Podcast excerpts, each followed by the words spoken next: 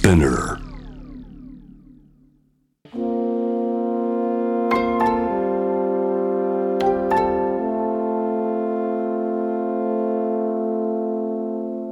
これは誰かの本当の物語。あなたの本当の物語。 AUFG Lifetime Blues. This program is brought to you by AU Financial Group.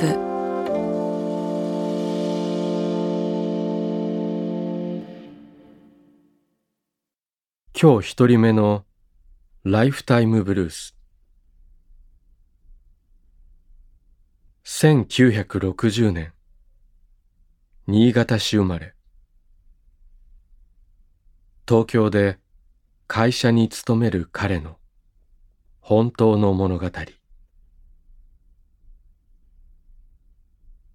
生きている。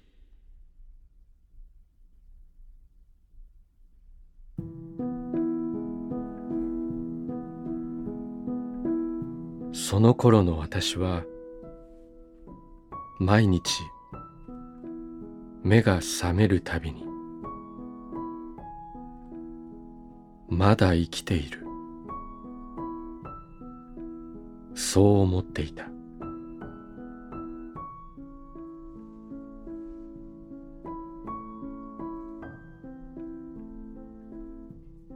昨年9月に手術をし入院した。退院した後もメスを入れた左の下腹部が痛く歩行困難となり、2ヶ月間自宅療養していた。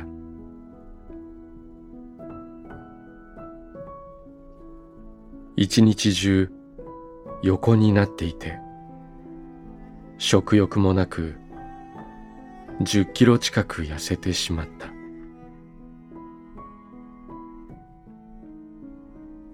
独り身の私には話す相手もなく、テレビを見るかラジオを聞きながら一人で痛みに耐えていた。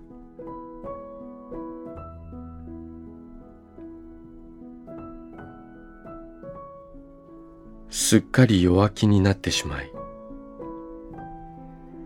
毎日朝目が覚めると、ああ、まだ生きている。あと1年くらいかな、人生が終わるのは、などと考えてしまう日々だった。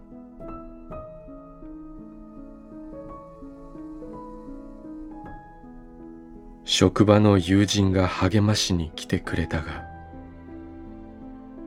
使ってないからか口が動かず、きちんと喋れなくなっていることには驚いた。それでも少しずつ回復し、歩けるようにもなり、やがて職場に復帰した。職場の仲間に支えられながら半年くらい経った頃、ふと朝の通勤列車の中で私は気がついた。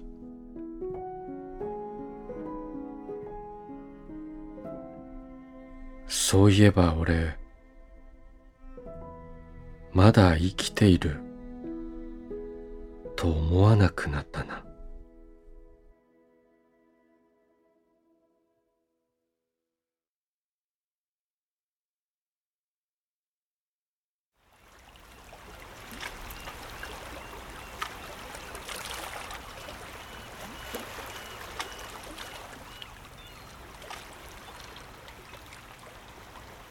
息をするようにあなたの話を聞く。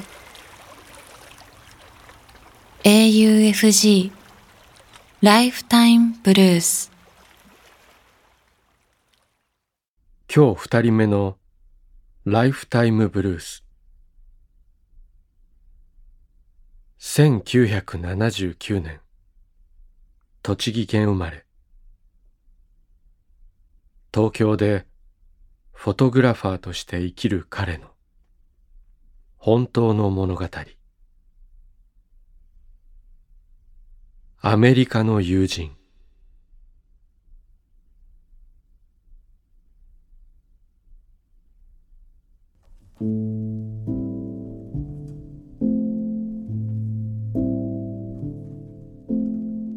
やっと海外からの入国制限が解除され始めた2022年のこと。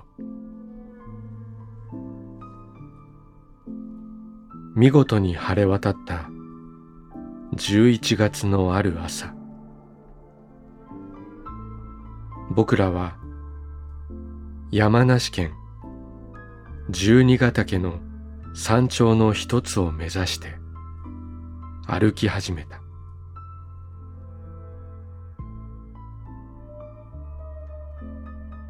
木々の紅葉の色づきは見事で、地面に落ちた葉も美しかった。昨夜の雨で濡れた葉が朝の光に反射して輝いていた。吸い込む空気は新鮮で、何もかもが完璧だと思った。本当ならもっと早く、僕とアメリカの親友はここへ来ていたはずだった。最後に僕らが会ったのは2016年で、その時は僕がアメリカに親友を訪ねたのだった。その4年後の2020年に次は日本で会おうと話していた。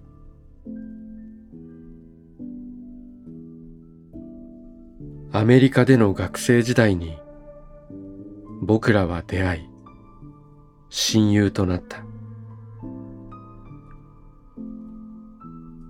今回の旅は彼にとって初めての日本だ。歴史好き、アニメ好き、日本食が大好きという彼は、ミュージシャンであり、バイカーでもある。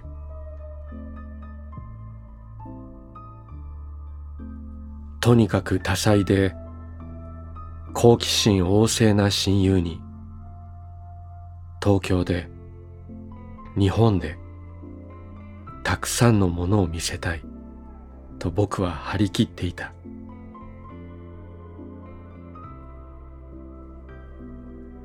彼は学生時代、学校新聞に僕を記者カメラマンとして誘ってくれた。小さな地方都市のミニコミ誌的な機能も兼ねた学校新聞の仕事に、日本からの留学生が関わるのは初めてのことだった。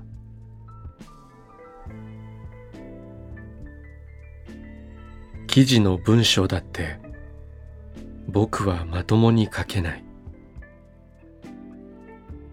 編集会議に参加しても理解するのに時間がかかる。そんな僕にも一つだけ他の誰よりやれることがあった。写真を撮ることだ。それまでも僕は毎日カメラを首からぶら下げていて、日々いろんな写真を撮ることを趣味にしていた。そんな僕の行動を面白がってくれたのか、その新聞のチーフエディターをしていた学生が声をかけてくれた。それが僕の親友である。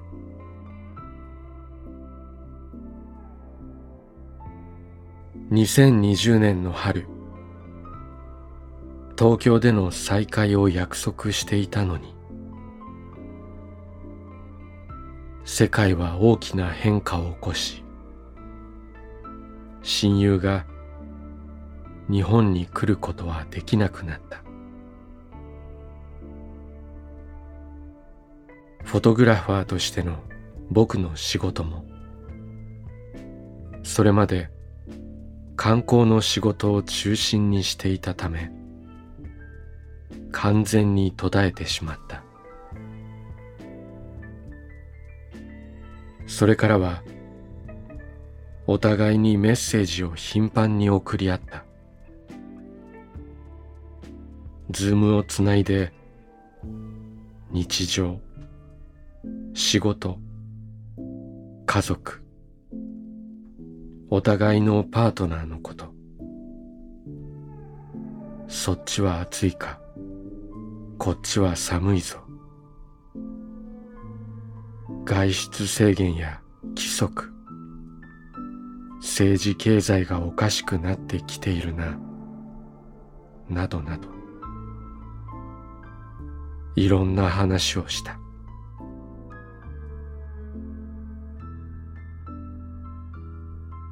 遠く離れた親友とのコミュニケーションがなかったら、僕はコロナ禍によって潰れていたかもしれない。親友はいつだって前向きな言葉を僕にかけ続けてくれた。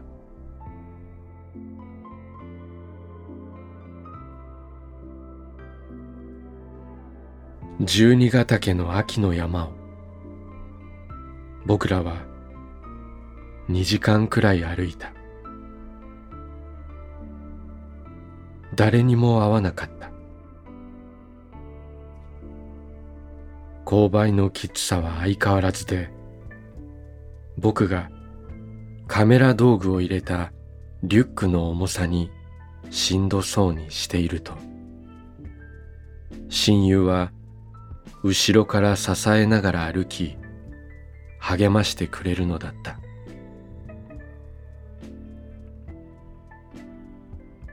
そして彼は、ところどころで、当たり前のようにゴミを拾っていた。山の神様には、お世話になっているからね。ゴミ拾いは当然だよ、と彼は言った。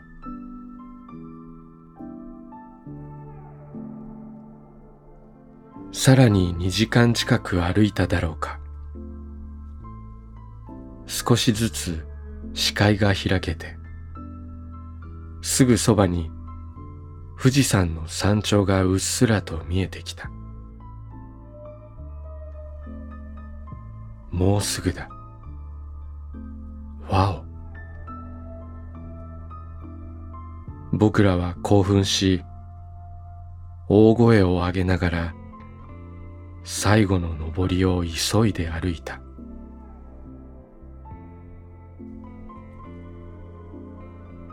そして、ようやくたどり着いた山頂の絶景。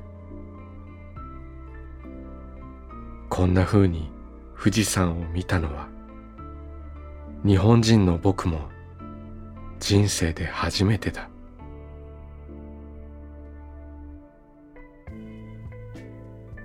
彼はずっと富士山が見たいと言っていた。日本の米軍基地にいた彼の祖父が終戦直後、日本人の友人たちと富士山に登ったのだという。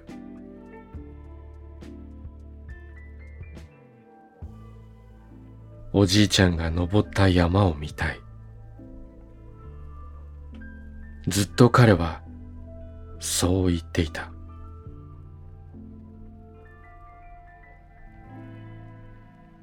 友よ、また会おうな。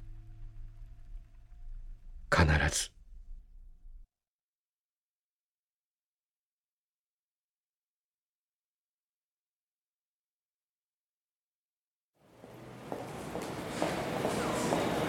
あなたの物語に耳を澄ます。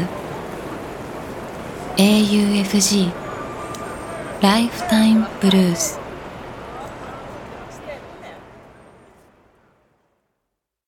今日3人目のライフタイムブルース。1971年、京都府生まれ。大阪に暮らす彼女の本当の物語。火山、戦争、人間。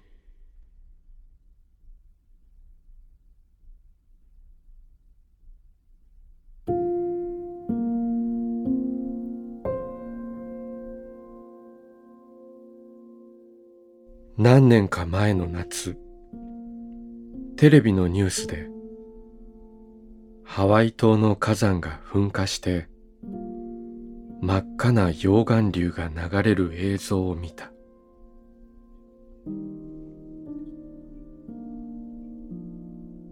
日本の火山と異なりドロドロしていてゆっくりと進むハワイ島の溶岩流だった。それでもヤシの木や植物を車や家を飲み込み燃やし溶かしてしまう。そんな溶岩流が流れるすぐそばで普段通りの生活をしているおじいさんが画面に映った。近くを赤黒い溶岩流が流れ、白い蒸気が立ち込めている。そんな中、自宅の庭でくつろいでいるおじいさんに、テレビのレポーターは心配そうに、避難しなくて大丈夫なんですかと聞いた。おじいさんは、あんた何を言っているんだいという表情でこう言った。自然にはかなわないよ。その時はその時さ。そしておじいさんは笑うのだった。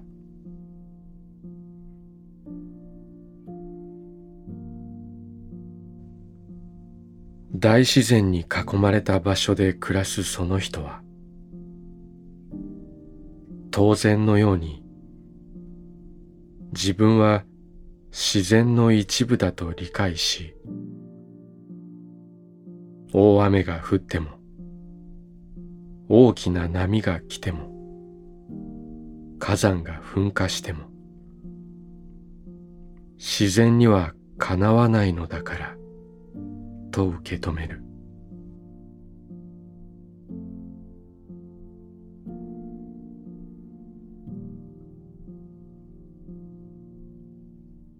それから何年も経ち、ある日、戦争が続いている国のニュース映像を見た。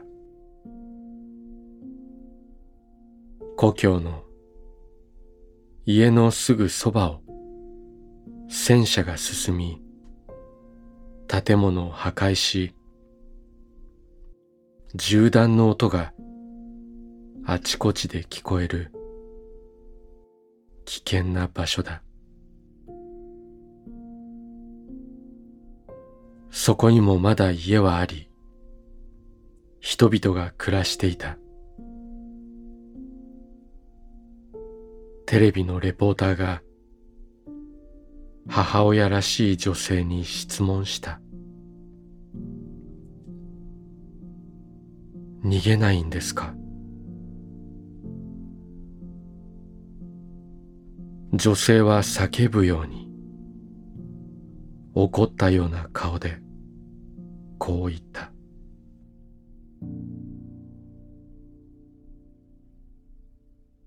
一体どこに逃げればいいのよ。逃げるところなんてないのよ。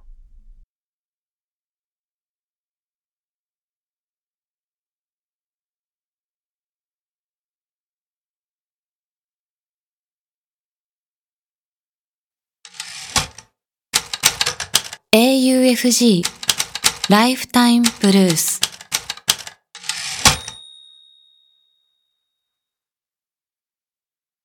今日4人目のライフタイムブルース。1986年、栃木県生まれ。栃木県で農業をする彼女の本当の物語。私の父。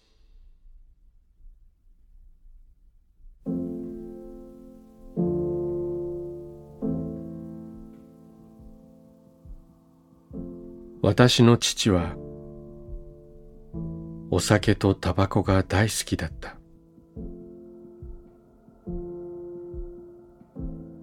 それがたたってか、3回ものがんを患った。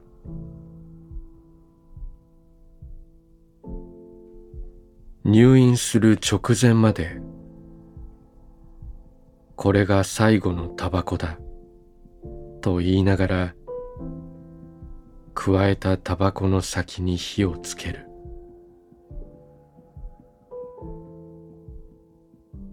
本当に意志が弱く、自分に甘い父だった。しかし私は、そんな父が大好きだった。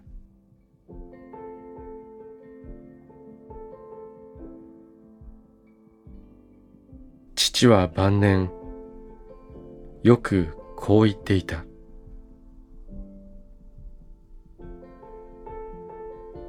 生まれ変わったら、お前の子供として生まれてくるよ。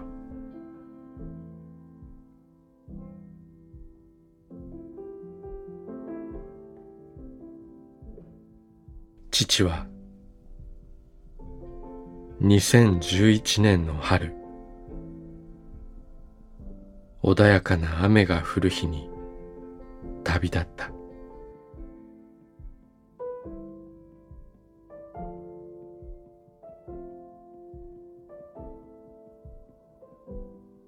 それから3年が経ち、私は現在の夫と出会った。子供に恵まれ、幸せな日々を過ごしていた。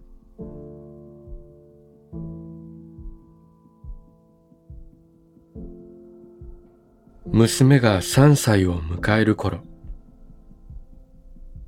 彼女が不思議な仕草をしていることに気づいた。自分の指を舐め、その舐めた指で眉毛を整えるような仕草である。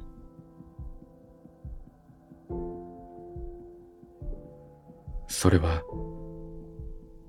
生前父がよくしていた仕草だった。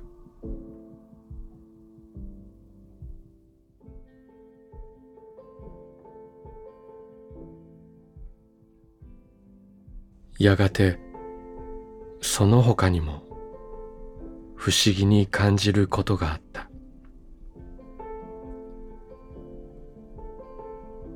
娘が昭和歌謡を好きになったり、焼いたスルメを好んで食べたり、すべてどことなく生前の父を思い起こすようなことである。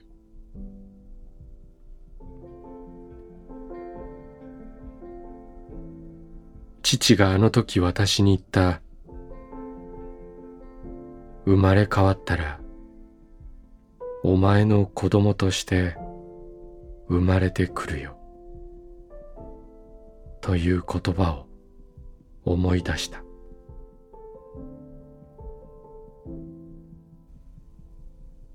そんなまさかと思いながらも、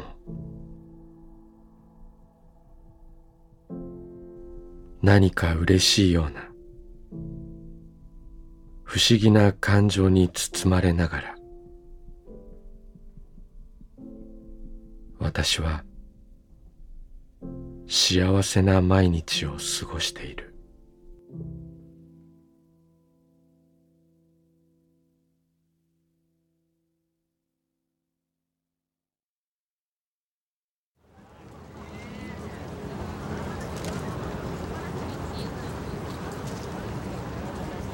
AUFG ライフタイムブルース。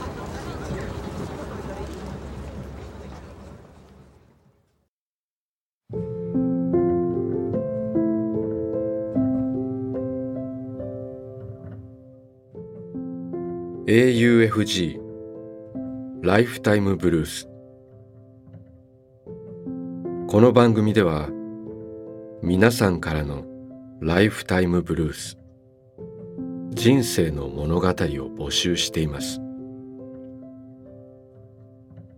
短くシンプルで構いません。あなたがちょっと書いてみようかなと思ったことを番組ホームページの投稿欄に書いて送信してください。物語の条件は事実であること、ただそれだけです。あなたが体験したこと、目にした出来事、家族、友人、動物の話、旅の思い出など、あなたが今語りたいこと、誰かに伝えたいことを自由に書いて送ってください。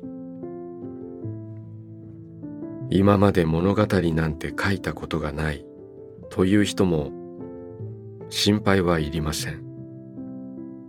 LINE やメールをするようにまず一度書いてみてください。送られた物語は必ずすべて目を通します。そして皆さんからの物語を毎週番組で紹介します。応募方法、詳細は番組ホームページを見てください。ライフタイムブルース。それではまたここでお会いしましょう。小田切丈でした。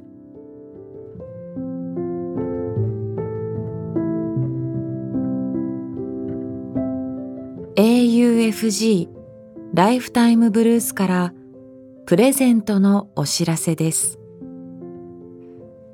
この番組では皆さんからの本当の物語を募集しています。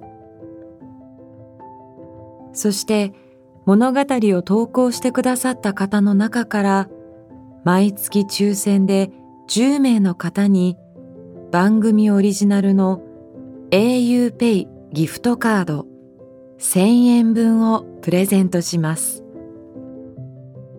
物語のご応募、プレゼントの詳細は番組ホームページをご覧ください。